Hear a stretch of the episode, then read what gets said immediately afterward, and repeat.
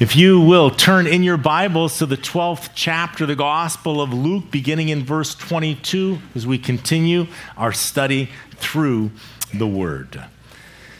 Now, Jesus' ministry just continues to gather crowds wherever it goes. And, and Jesus uh, now is headed towards the cross. He's in the, the final weeks and months of his ministry. And so, for three years, he has been declaring that the kingdom of God is at hand. For three years, he has been declaring that he is the way, the truth, and the life, and, and there is no other way except uh, through him. You remember that the religious leaders have been opposing him as Jesus set forth his credentials. He has showed the nation that he has power and authority over illness, over sickness, over every single disease. He has demonstrated that the wind and the waves and even creation obey him. The demonic realm is subject to his authority, and he has declared that he has come from heaven, that he himself is the Messiah, and he is the one that is going to lead the nation. You remember that the religious leaders are declaring, yes, he has great power and authority. That is absolutely true. But his power and authority is not from heaven, it is from below. And so, Jesus now, knowing that the invitation that he has given to the nation is being rejected, is now going to begin to focus uh, his invitation on an individual basis. On every single heart, on every single life, you have to make that decision as to who do you say that I am? And do you believe the claims that Jesus is making? Jesus is making an exclusive claim. He's declaring that there is no other way into heaven except uh, through him, that there is a new covenant, the kingdom of God, that the doors are being offered and you are being invited to come in. You remember last time that he warned the, the the crowds uh, and the disciples about the hypocrisy of the Pharisees. He talked about the leaven of the Pharisees as being the hypocrisy. As these were the, the religious leaders, these were the ones that the people looked up to for their spiritual guidance. And remember that Jesus said that on the outside they have a form of righteousness, but on the inside they are filled with dead men's bones rotting that they have no true relationship with God and that it is all a show. He said, Don't be concerned about those people that have authority over your physical life. He goes, But it is over your eternal life. He talked about the first and the second death. The first death is the separation of your soul from your body, but the second death is the separation of your soul from God's presence. And so, here we see that Jesus now is, is ministering with a, a passion now. And I believe that, that as the shadow of the cross, as he now is drawing nearer to that cross, that now he is pressing the people to make an individual decision. He says, He who will confess me before men, him I will also confess before my heavenly Father. But if you will reject me before men, then I will reject you before my heavenly Father. And so now he's making it personal to everybody. The crowds were large, but the crowds were not made up of people that had accepted Jesus as their Lord and Savior and that had believed their claims. He was a fascination. I mean, the, the, there were people that were coming and bringing his need, their needs to him. All the sick were coming and those people that were in need. But the other people were showing up to see what he was going to say. He was the popular thing to do. The masses were moving wherever Jesus was. It was kind of like you call up your friend, you know, hey, what are you doing today? Oh, I don't know. I'm not doing anything. Hey, you want to go over and see what Jesus is doing? See any miracles he might be doing? Sure, let's go. We'll get a kosher taco on the way, and you know, and head off to go see Jesus. You know, and uh, and so it was kind of you know this cultural thing that was you know that was happening, but Jesus is cutting through the cultural thing, and he's forcing everybody to make a decision with the information that they have. Who do you say that I am? And that is really the issue that Jesus is presenting here. We see that Jesus talked about the importance now of the perspective of the eternal versus the temporal, and how we can get so caught up in the temporal things in our lives that we forget about the most important thing in our life. And what is the single most important thing in our life? And that is our connection to God and an eternal connection to God.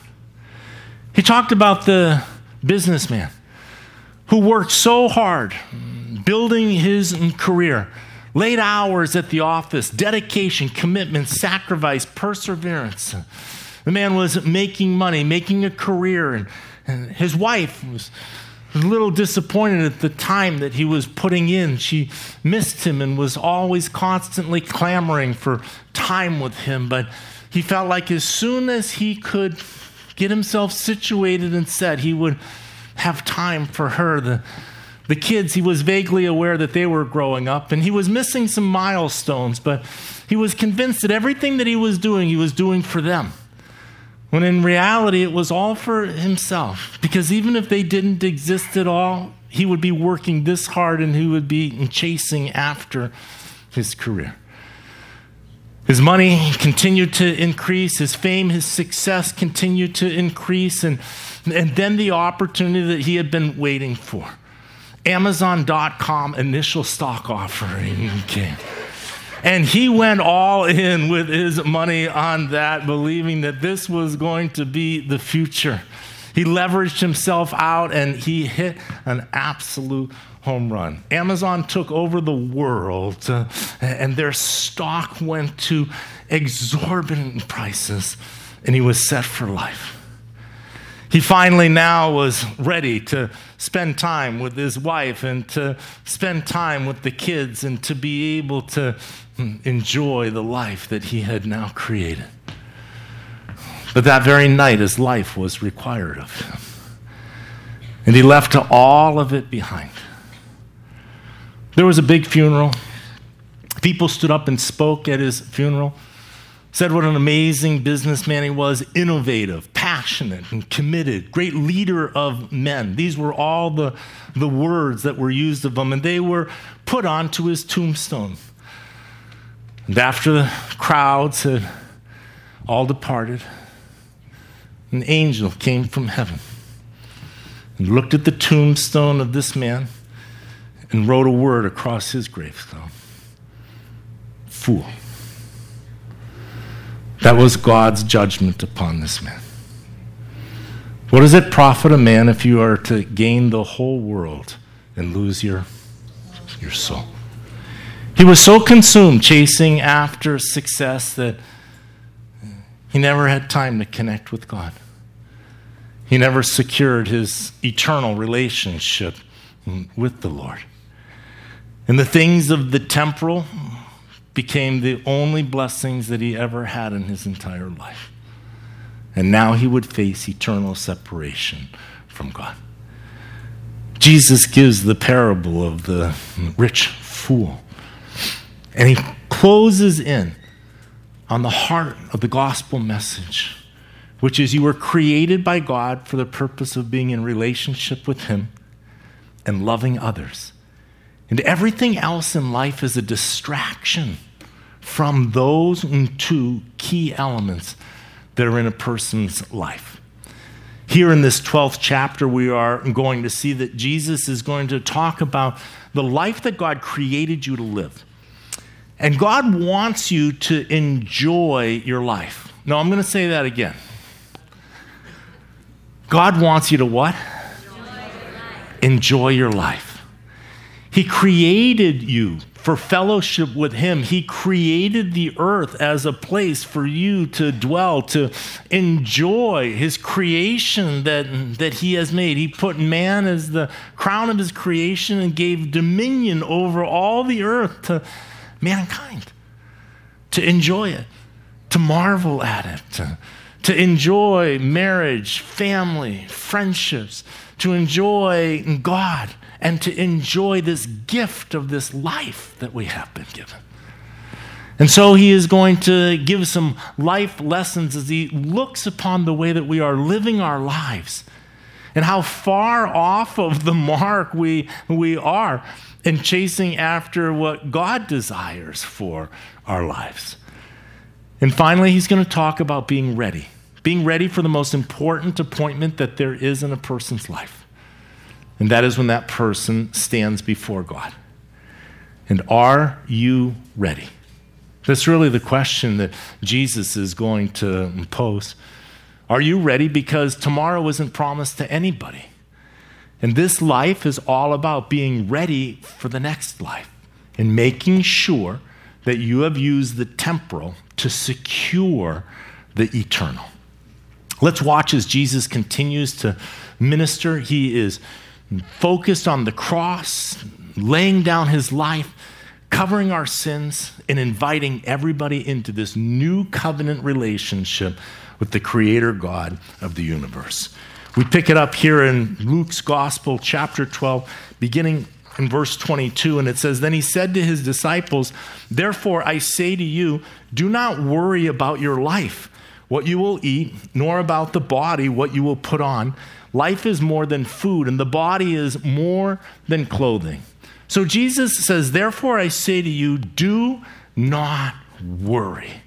How many of us worry? How many of us are anxious about anything that's uh, in our lives that have anxiety or stress or concerns or burdens that just weigh us down and listen and keep us from enjoying the life that God has created for us? Here we see that He is ministering to the heart of every single person. God created us and God loves us and God wants us to enjoy the life that He has given to us. But so oftentimes, rather than enjoying our life, we are stressed out and filled with worry and great concerns over everything and anything that's going on in our lives.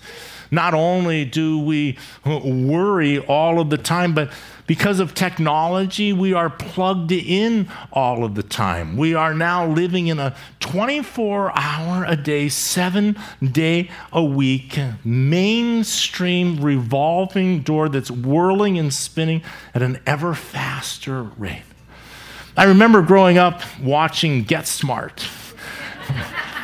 And whenever he was going to make a phone call, he'd take his shoe off and stick his shoe up to his ear and, and make these phone calls off of his shoe. And I thought, how cool is that? And you had Dick Tracy, who could actually take a phone call and talk on his watch. And, and it seemed like fantasy that these things would ever become a reality. But with the technology explosion that, that we have seen, we now carry around not cell phones. See, I don't even call them a cell phone anymore because they're not really a phone. They're a computer now that happens to make phone calls. They are supercomputers. They were telling me that there is more power in a cell phone today than was in the NASA computers that put the first man uh, on the moon. More computing power that we're walking around within our pockets. And we are connected to to everything at all times. We get text messages and phone calls and news alerts and, uh, and all sorts of things are dinging and buzzing and, uh, on cell phones. Phone, phones have to, we need announcements uh, in, in, church to tell people to turn your computers off, please. Uh, uh, but all of that creates an anxiety, the stress, the speed of life. One of my missing out on and what's going on. And, and Jesus says, Do not worry. I was reading about the prescription drugs, the sedatives, and there we go. Hold on. Yes, honey? Uh, did you want me?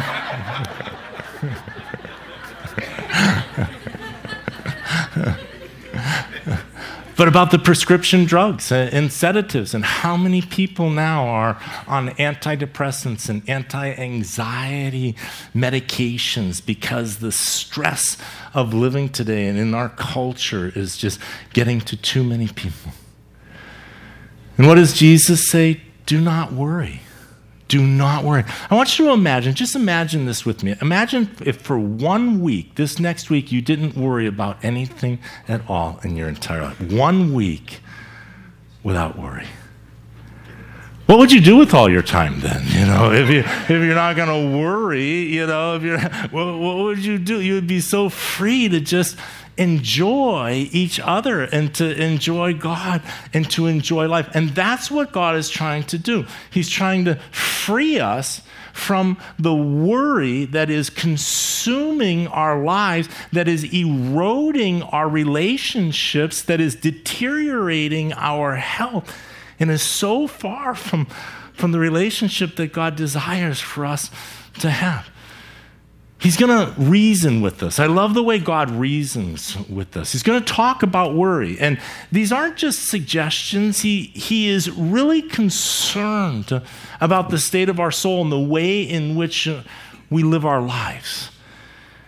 And so he says to us, you know, do not worry. What is it that you worry about? He's going to first begin with the basics what you're going to eat, what you're going to wear, what you look like, what others are going to think about you, the, the concerns of life. And he says, mm, Do not worry about that. Life is more than food, and the body is more than clothing.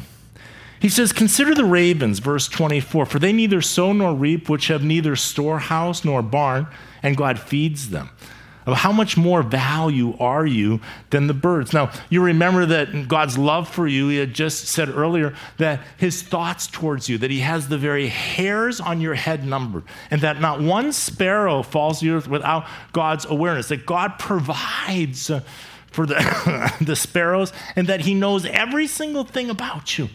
That's his level of concern and intimacy towards you and that God even takes care of the ravens. Now, the sparrows, they're considered, remember to the Jewish mind, everything is in a clean or unclean focus. And so sparrows are a clean animal, but ravens are considered to be an unclean animal because they're scavengers. And so here, what did Jesus just say? That God even cares about the unclean animals and is providing for the unclean animals. So if God is providing even for the unclean animals, then how much more is He going to provide for you? If He cares about sparrows and ravens and bunny rabbits and, and He provides for all of them, is He not going to provide for you? Mankind was the capstone of God's creation. He had created nature and then he created mankind and then he gave mankind dominion over all of creation. And if God is concerned about his creation, is he not more concerned about you? And so the first issue is do you not know how much God loves you? Do you not recognize that he's got your back? If God be for you, who can be against you? If you recognize and really believe that God's got your back, then how would that free you up? And how would that allow you to live your life? And so here he is going to, to talk about not worrying and not being stressed out. He says in verse 25, and which of you by worrying can add one cubit to his stature? So he's going to ask this question How profitable is it for you to worry? How much have you been able to change by worrying in your life? Take all the worry that you've ever worried in your entire life and put it on one side, and then how much change did it actually equate into on the other side? Zero? Okay, what's the definition of insanity? When you continue the same action without any chance of a different outcome to that action and hoping for a different outcome, isn't that the definition of insanity? So, why are you worrying? No, I'm serious. Why are you worrying? And we see how counterproductive it is. First of all, he says that by worrying, you can't change your stature. Your stature is your height. So he says, Who by worrying can change how tall they are? I think of that person that's four foot 11 and three quarters. they want that last quarter inch to get to five uh, foot or five feet and tall. And, and, and by worrying, how much worry do you have to do in order to get to five uh, feet? You can hang on stretching rags, you can do whatever you want. You cannot change your height by worrying. And he's saying, if you can't even change your height by worrying, and he says, your height is nothing compared to the power of God, a person's height is nothing. Who determines a person's height? God. Before you were born, he already determined the, the body that he would give to you. And, and so if you can't even change just even a quarter inch, now a cubit is 18 inches. So when he says, who can change their height by 18 inches by worrying? And if you're not even able to do that, which is such a small thing compared to uh, the omnipotence uh, of God, if you can't even control your height by worry, then how would you ever be able to control things that are significant? In verse 26, if then, if you then are not able to do the least, that's control your height, why are you anxious for the rest? Why are you trying to control things? That's really what it comes down to. Worry is all about the future outcome of circumstances and events. And so, if we do not have that capacity to change things through worry, then why are we doing it? And I, and I think that it's really a good question to stop and to ask ourselves. Because we can get into destructive habits that just are then habits. That, that when there's a situation or a circumstance, then we just funnel into this is the way that I just process stress or anxiousness that's in my life without actually stopping and asking, how did I get here? And what is the way out of here? And how do I improve the quality of my life? The Word of God has the answer for how you can improve the quality of your life. Why? Because He's the designer. And He created you and He made you. And He knows exactly what you should be doing and what you shouldn't be doing for your body to operate healthy and successful. And He says, You've got to get the worry out of your life. He says, So, first of all, is it profitable? The answer is absolutely not. It's not profitable in one bit. It's not even a little bit profitable whatsoever. So, first of all, it's not profitable. Secondly, is it destructive to your body?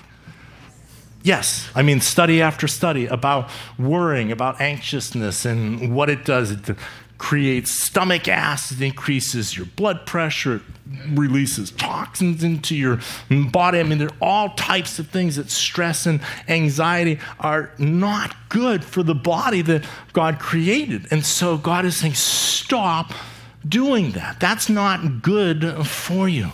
That's not going to get you where you need to go. So, first, recognize that that's not God's will for your life.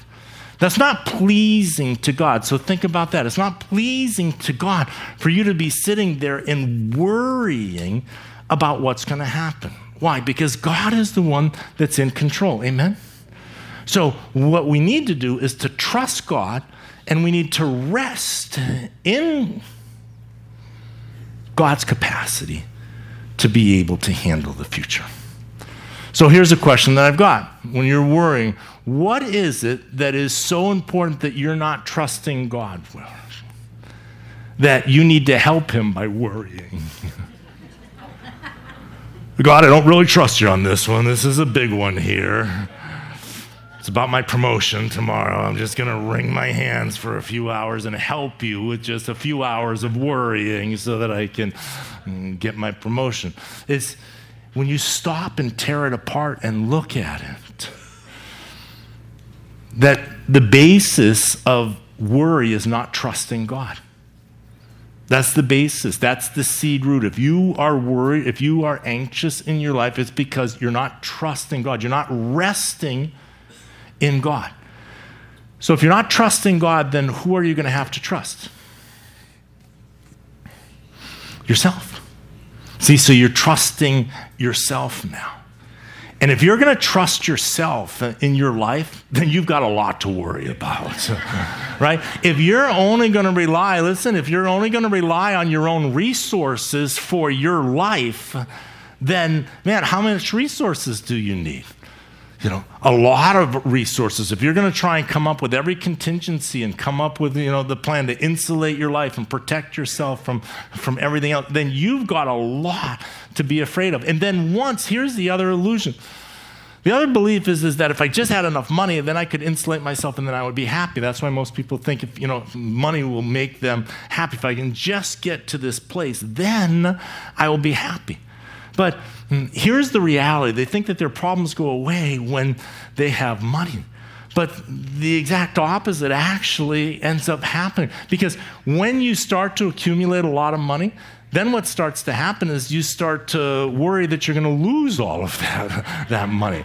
And then you start to be afraid that everybody is going to try and take your money. And then you start building security systems and defenses and vaults and private investing. You, you now, everybody becomes a potential enemy that is going to try and rob you and plunder you and swindle you or trick you or separate you from your money. And now you have to worry about all of these things about your money. And the very thing that you thought was going to set you free is far from sets you free. So, what are you worried about again? What is it that you are not trusting God? That God has your back.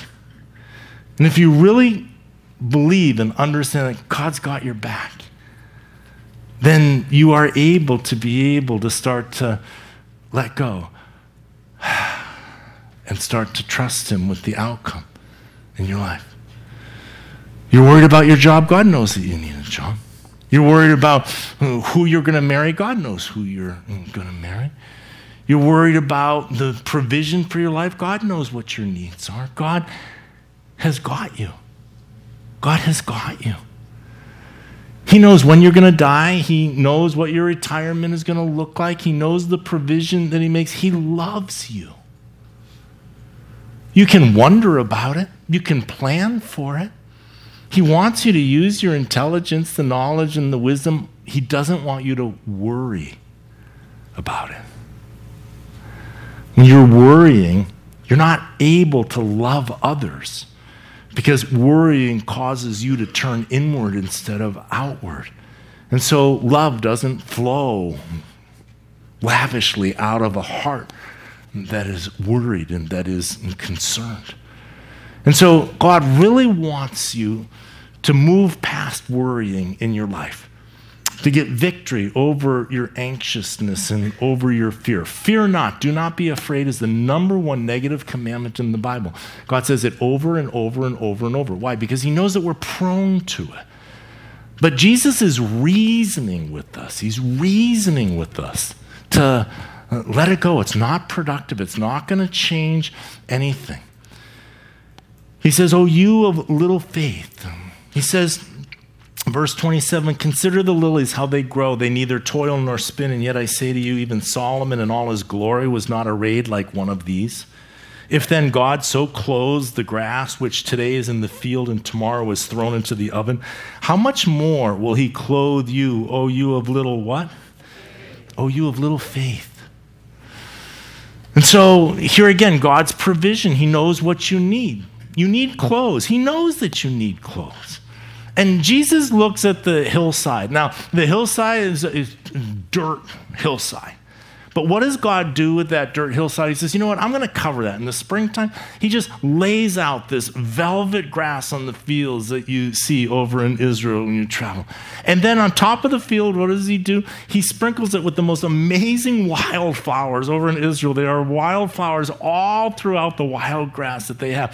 And these incredible pop of color that you see against the green. And God did that just to cover dirt. He's like, you know what? Let's just cover that up and give that a garment. He says, Solomon, with all of his finery, he never was as magnificently dressed as I dress that dirt over there. And how much more important are you than just a hillside? God knows that you need to be covered. He knows that. He knows that you need clothing.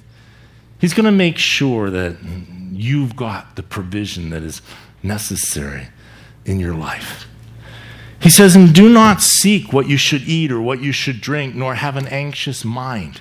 For all these things the nations of the world seek after, and your Father knows that you need these things. If He's got the hairs on your head numbered, uh, does He not know the rest of your needs? If He is that concerned, He knows when you rise up and when you lie down in the morning. Does He not have your back on these things? He says, But seek the kingdom of God, and all these things shall be added unto you. Seeking the kingdom of God means that we're not consumed with the life that we're living, but that we're consumed with the relationship that we've been invited into. And if we will seek that first, just draw near to the Lord, in his presence is the fullness of what? Joy. The fullness of joy is found in His presence, seeking fulfillment in your relationship with God versus seeking fulfillment or protection or control from the environment that is around you. He says, and all these things will be added to you. Relationship first. The rest of this stuff, God's going to take care of that you're connected to Him, you can trust Him. If you're not connected to Him, then you need to hurry up and go take care of everything because everything is going to be a problem in your life. Or seek first the kingdom of God and His righteousness, and all these things will be added unto you. I like the way King David put it. He said, The Lord is my, my shepherd. I shall not want. See, David was a shepherd. And the shepherd knew that the care of the flock was contingent upon the quality of the shepherd. A good shepherd was going to take good care of the flock. A good shepherd would know how to lead them into green pastures. You see, in the summertime, it gets very hot in Israel, but up in higher altitude, it's cool in the summertime. And so shepherds would have their upper pastures, would move the flock up into the cooler temperatures in the summertime. And then when it starts to get cold, as winter's starting to come, move them back down into the valley where it's warmer and the, and the green grass is. And so a good shepherd is going to move the flocks around. He knows where those fields are. The Lord is my shepherd. He's the one that's taking care of me. I, I can trust that. Jesus said, I am the good shepherd. I shall not want. He makes me to lie down in green pastures. He leads me beside the still waters. Green pastures. That's a good shepherd. Uh, leads them to green pastures versus brown pastures. Brown pastures aren't so good, green pastures are good. He leads me beside the still waters. Still waters. Do you know that sheep are skittish by nature? They're anxious. They worry. They, they're stressed out. They need everything to be really calm and peaceful and restful and then they can relax. In fact, they are so skittish and they are so stressed out. Do you know that they will not drink from moving water? No, I don't know the water's moving. We can't drink out of this. they won't drink out of a river. They will not drink out of moving water. They're too afraid of the water moving. They, they will not drink. They need still water. It's still. You can come and drink from it. Okay. Try this. He leads us into green pastures. He, he puts us beside still waters. Shh. Take it down about 10 degrees. Relax. Rest. You're well taken care of. You have a good shepherd that's watching out for your back. He's going to make sure that you've got the provision that you need in your life. He restores my soul.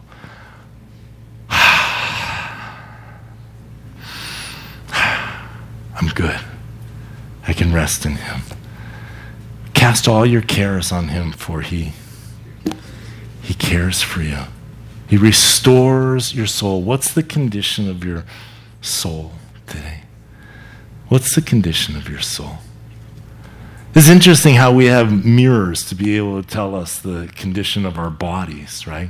We look in mirrors, and mirrors will tell us, you know, how, how we look. And then we kind of navigate according to how we look. Our hair is a mess or this. We can fix ourselves up. And, and then, you know, you have these, these things that I think personally they ruin a lot of vacations. And, and those are in hotels. They have those lighted, magnified mirrors that you can see yourself in. Like, who wants to know they look look like that. You know, I mean, up close you see these craters and things, and the hairs are growing, and all kinds of stuff. It's like I just you just ruined my vacation with having that thing, you know, in here, and you know, and, and and so we see ourselves. You know, what do we what do we look like? You know, on the physical. And I thought, imagine if you could have a mirror that showed you what your soul looked like in the condition of your soul. You could look into this and, and actually see your soul. And then here's the question What magnification would you like to see your soul, you know, uh, at? And of course, you would need a lighted mirror to be able to see every aspect of your soul. Do you know that's what the Word of God is? It's that mirror that you can see your soul in.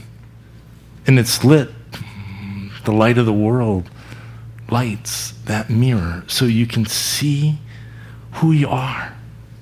Not the outside, the inside. How are you doing? Not how's your body doing? So many times say, How are you doing? And people will answer that with, you know, the circumstances. They'll answer about their body. Well, my knee hurts, and, you know, I got this pain in my back, and, you know, that's good. And how are you doing? Good. We just got back from a trip. That's good. How are you doing? How's your soul doing? Is it all like this? Or is it calm, resting, trusting, and peace with God? Peace with others, as much as depends upon yourself, be on peaceable terms with all people. What's the state of your soul today? When God would look at the crowds, when Jesus would look at the crowds, you know what he sees? He sees their souls. He sees how they really are doing, not what they're projecting and pretending, but how are you really doing? And here's what he's saying to us today do not worry trust. I've got you. It's good. Your life is going to move forwards. I'm going to see you through everything. I'm going to lead you into green pastures. I'm going to put you beside still waters. He restores my soul. He leads me in the paths of righteousness for his name's sake. And yea, though I walk through the shadow of the valley of death, I will fear no evil, for you are with me. And your rod and your staff, they comfort me. You see, I'm comforted by his rod and his staff because that's my shepherd that's got my back, and he's loaded for bear. He's got the stick, he's got the club, he's got the staff, and he's going to protect me with those. Huh. You prepare a table before me in the presence of my enemies, and you anoint my head with oil.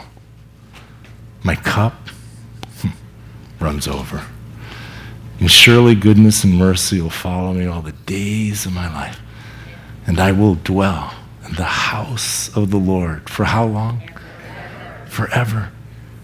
Is he your good shepherd? Can you rest and trust in him? What's the condition of your soul? Don't worry. Don't get caught up in the commercial and consumerism of our culture. Don't put your value in your external. Put your value as a child of God. Put your value in your relationship with Him. Learn to look in the mirror of your soul and say, Soul, why are you disquieted today? Soul, why are you downcast today? Surely I will put my hope and my trust in the Lord in whatever circumstance you might find yourself in. In verse 32, he says, Do not fear, little flock, for it is your Father's good pleasure to give you the kingdom. See, do not fear, little flock. We're lambs with the good shepherd. And it's the Father's good pleasure to give you the kingdom of God and to be connected with them. He says, Sell what you have and give alms. Provide yourselves money bags which do not grow old, a treasure in the heavens that does not fail, where no thief approaches nor moth destroys. He says, Don't store up your treasures here on earth, but use the treasure that you have to store up treasure in heaven. And what is treasure in heaven? Love. See, use what you have to love others. What good is it if you gather together a pile of money and then you never bless anybody with that money? No love. But take what you have and turn it into love. That's treasure in heaven. You invested it wisely. You didn't just gather it. For where your treasure is, there your heart will be also. And then he basically gives a parable about be ready. Be ready. Be ready to meet God. Whenever that time is, no man knows the day or the hour. And that's really the question that, that the scriptures ask, and I'm going to ask. Are you ready? He says, Let your waist be girded and your lamps burning. That's a, that's a, a ready servant. He says, And you yourselves be like men who wait for their master when he will return from the wedding, that when he comes and knocks, they may open to him immediately. And blessed are those servants whom the master, when he comes, will find watching. And assuredly I say to you that he will gird himself and have them sit down to eat and will come and serve them. So he's talking about the reward of a faithful servant that is up whenever the master is going to return, is in a constant state of readiness. And it says in verse 38 And if he should come in the second watch or come in the third watch and find them so, blessed are those servants. But know this that if the master of the house had known what hour the thief would come, he would have watched and not allowed his house to be broken into. And therefore, you also be ready for the Son of Man is coming at an hour you do not expect. The Son of Man is coming at an hour that we don't expect. We are waiting right now for the return of Christ to gather his bride in the rapture of the church. The Bible tells us that the world is going to continue to tremble, that it is going to continue to shake, and that it is going to continue to start to, break down. And that that's one of the signs that he is going to come and, and take his bride right off of this earth. That Israel will be a, a couple of, a cup of trembling and Jerusalem in and of itself. And today we see Jerusalem in the news, that it is a, a cup of trembling, whether or not the embassies of the world should be in Jerusalem or not. We see that at any moment the Lord could return. It had to happen after the nation was regathered back into its homeland, and that is done. We see the alliances and the scriptures exactly forming uh, as God said that they were going to. And so we have the picture in front of us, and the Lord is saying, Be ready. Be ready. And that's the question Are you ready? Jesus said that if you will confess me before men, I will confess you before my heavenly Father. That you need a Savior, and I am the Savior that has come to rescue you and to save you. And now he's asking, Will you have me? Will you receive me into an eternal relationship together? He says, I'm the door, there's no other way.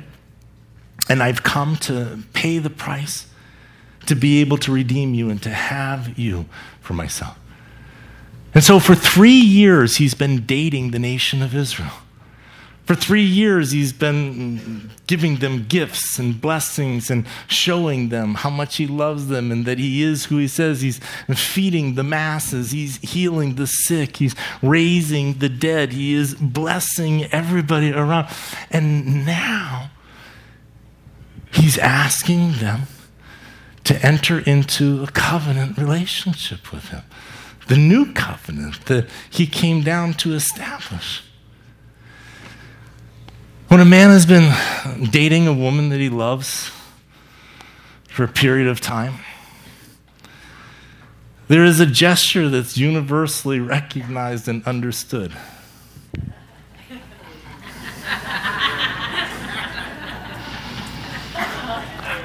When he gets down onto one knee, and, and suddenly a, a little box appears from nowhere. And that box is uh, opened up and presented to the woman that he's been courting and that he loves. And that ring in that box says, I love you, and I want you to be mine forever, and I want to be yours. And I want to start a new relationship and a new life together. Will you have me? And the invitation is given to come and be mine. I have gotten to know you and I love you, and you have gotten to know me. And now I want to know are we ready to covenant into this grand new adventure, this new life together? I want you to know that there are some women, when they are given that invitation, that say no. And that box is closed and it's put back into the pocket, and there is a broken heart that departs. But there are others that say yes, yes, a thousand times yes. And I want you to know that, that the Lord is on his knees this morning before you. And he has a box, and inside of that box is the Holy Spirit that he gives to every single person that says yes. He says, I love you. I want to be with you for all eternity. I want to enter into a covenant relationship with you, and, and we will never be separated.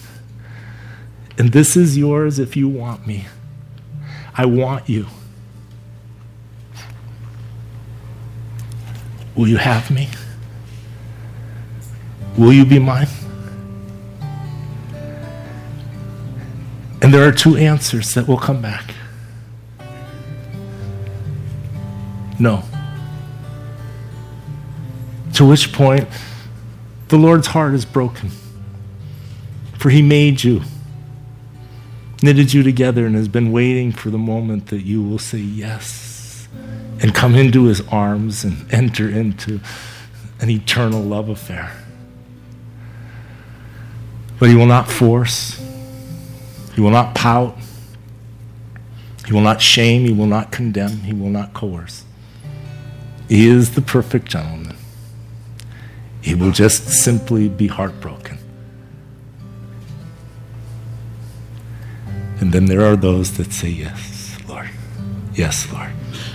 Yes, yes. Lord, a thousand times, yes, Lord. And we enter into that relationship with the Lord. And it is life transforming. And it is eternal. And this day, every single one of us is in one of those two camps. And the Lord, as assuredly as I stand here before you or kneel before you, the Lord is kneeling here today. His arms are wide open. The gift of the Holy Spirit is yours. And all you need to do is come and receive that gift and say, Yes, Lord, I am yours forever. And if you would like to do that as we worship, then stand up right where you are, make your way down here, and I will lead you in that invitation that accepts Jesus as your Lord and Savior. He's been courting you and loving you, and now he's asking, Will you have him? And if the answer is yes, then stand up and come forward and receive Christ now.